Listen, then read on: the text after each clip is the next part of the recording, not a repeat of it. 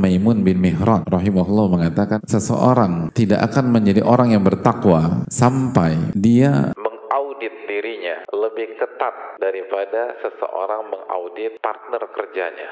Kita punya peran kerja dan kita tahu dia pernah berkhianat sama A, pernah berkhianat sama B, pernah berkhianat sama C dan udah makan duit orang banyak. Terus sekarang kita kerja bareng dan dia megang duit kita. Nah kata para ulama, dan evaluasi diri Anda sebagaimana Anda mengontrol orang tersebut. Sekarang coba tanya diri kita, terakhir kita mengevaluasi diri tahun berapa hadirin? Coba jujur. Siapa di antara kita yang rutin evaluasi diri setiap malam siapa angkat tangan? Masya Allah. Ini yang anda suka dari antum. Tawadu. Nggak mau ria. Nggak mau memperlihatkan amalan. Masya Allah. Tapi coba kita renungkan. Siapa di antara kita